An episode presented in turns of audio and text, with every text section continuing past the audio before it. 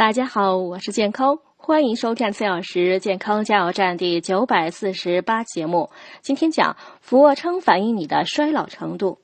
有研究指出，俯卧撑能锻炼和检测人体各个部位的运动能力，可作为体质健康的晴雨表。完成一个俯卧撑需要手臂、胸、腹、臀和腿部的肌肉群相互配合，这几乎可检测到身体的每一个部位，通过自己的力量支撑自己的重量，能够最快捷、最准确地反映神经和肌肉功能。俯卧撑能够很好地反映出一个人是否拥有抗衰老能力。人的自然衰老会导致神经和肌肉的退化，从二十岁到七十岁，体能会减少百分之三十。但有规律的锻炼能使肌肉纤维变粗，让肌肉更有力，延缓人体生理老化。俯卧撑能强化身体的主要肌肉，更重要的是能给身体提供向前伸展的力量和肌肉记忆，从而能防止摔倒。